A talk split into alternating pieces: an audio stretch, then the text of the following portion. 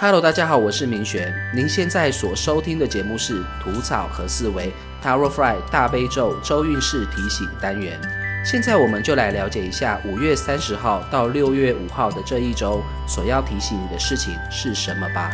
现在给自己三十秒的时间，闭上眼睛，让自己的身心慢慢的放松下来，让自己沉浸在带着鼓声的背景音乐里。好好的感受一下音乐跟你的身心所产生的共鸣，感受每一个鼓声旋律敲击在你全身上下的每一个细胞以及跳动的心。当你清楚感受到身心与音乐的共鸣后，接下来就请深入的观想“土、草、和、四、维”这五个字根与你内心的连结。经过几次的呼吸后，那么就请你用直觉在土、草。和四为这五个字的字根中选一个字吧。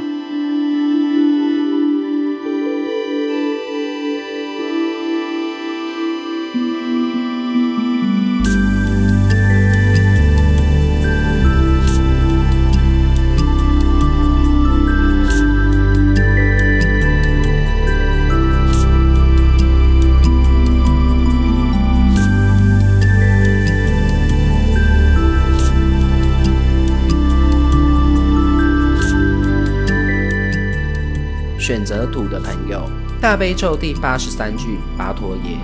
这一周的你在饮食方面，请多加留心。过度不当饮食，不仅容易造成肠胃的负担外，在这湿漉漉的天气下，身体也容易倍感沉重，消化方面也容易有便秘的现象。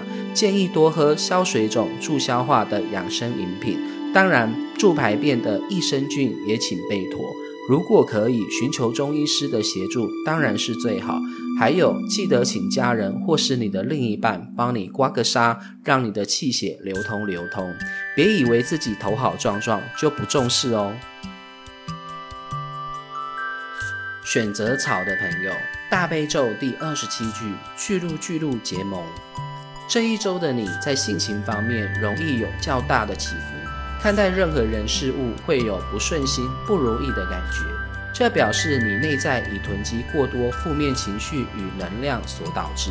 建议可以试着去做一些较为强力且能够大量暴汗的运动来释放自己，或是到亲近的大庙做祈福祈祷，或是参加一些能够使自己的身心深度净化的仪式活动。最重要的是，记得要让自己的心平静下来，回顾检视。在你的内心深处，究竟是因什么事情而感到如此不满？请好好的面对与正视吧。选择和的朋友，大悲咒第二十句，加卢地。这一周的你，请做深入的自我检视与觉察，特别是对外界各种无法满足的欲望上，例如金钱、工作、人我关系、亲密的性关系等等。这些内在过度波动的心理现象，都是反映出你身体内部四大不调所导致的生理问题。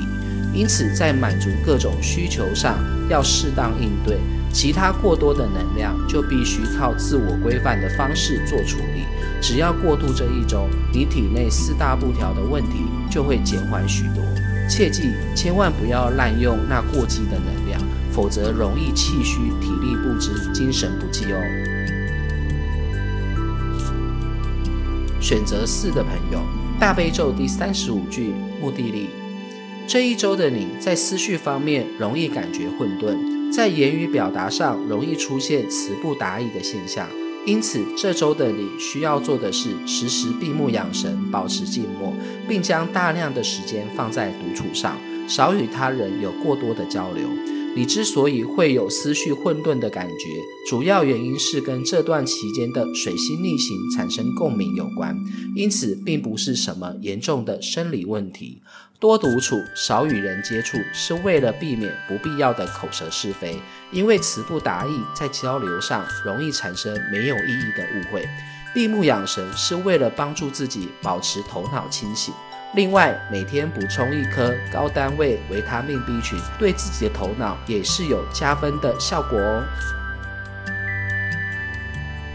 选择为的朋友，大悲咒第五十四句，娑婆诃。这一周的你，如果有遇到什么不如意的事，请不要急着去解决，而是静下心回顾过去是否有发生过类似的事情。唯有从过去相关经验中找出答案，眼前不如意的事情才有可能圆满解决。鲁莽行事只会让事件如滚雪球般一发不可收拾，因此保持冷静才是解决事情的重要因素。另外，这一周眼前这些不如意的事，其实都在在的提醒你，很多事情是不能只看表面的。如果一昧只在表面上花心思下功夫，结果往往都不会是如你心愿的。所以在做任何事情时，要先深入观察哦。